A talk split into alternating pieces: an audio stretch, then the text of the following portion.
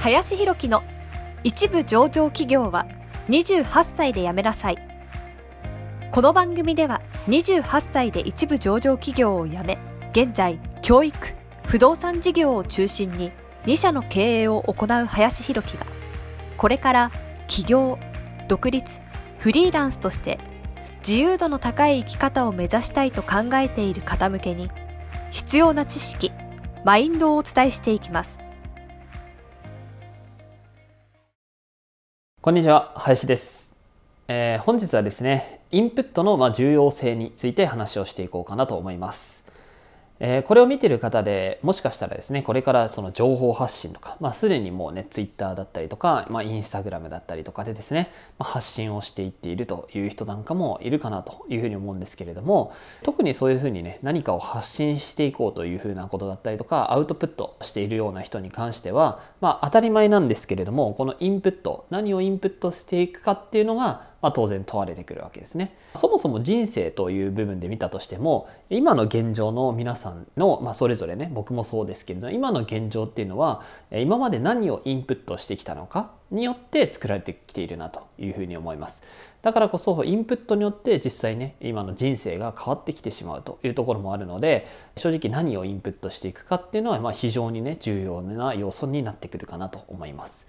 でインプットって聞くとどうしてもなんか本とかねなんかその学びというか教材とかもそうかもしれないんですけれども、まあ、そういったものがなんかインプットっていう印象ってあると思うんですけれども、えー、もちろんそれもそうですね。なので例えばまあ毎日本読めるんだったら本読んだ方がいいですしいろんなねニュースを見たりとか、えー、海外のニュースとかも含めてね見れるんだったらそういうのももちろん情報として見た方がいいとかっていうのはもちろんそうなんですけれども、まあ、そういういわゆる勉強的なねとか本とかそういうインプットみたいなものだけじゃなくて、実際に自分自身が訪れる場所とかそういうのもやっぱりインプットになるんですよね。例えばじゃあ、え、先日僕もですねハワイとかに行ってきてはいるんですけれどもそれもインプットなんですよね。え、なぜならやっぱりそこで感じることとか経験できることとかっていうのがその情報として入ってくるので、まあ、それもインプットになる。えつまりですね同じ日常同じことしかしてないと全く情報が入ってこないという形になってしまうので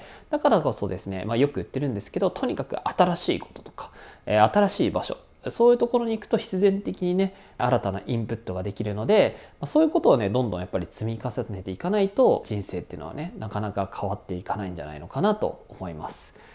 はい。で、そしてね、特にこういう情報発信とかをする人に関して言うと、正直インプットいっぱいしておかないと、アウトプットするネタもね、なくなってしまうというような形になりますし、まあ、聞いてる側のね、人からしても、え常にね、そのいろんなインプットをしてる人の、やっぱり話を聞くのが当然面白いというふうに感じていただけるわけなので、自分が知ってるようなね、情報ばっかりだったら、そもそもその人の情報を見なくてもいいやという話になってきてしまうわけですから、まあ、とにかく他の人がしてない、できれば他の人がしてないようなインプットをねたくさんしていけるとまあよりねその情報に価値が出てきたりとかそこに聞きたいという人たちがいるのかなと思います。はいなのでですね、インプットをあんまりね、できてないっていう人がいたら、とにかく人と違うインプットをどうしたらできるのかとか、とにかく今までと違う場所とか違うことっていうのを、えとにかくやる、えそれを意識していかれるといいんじゃないかなと思います。はい。ということで、本日はインプットの重要性に関して話をさせていただきました。えー、本日もありがとうございました。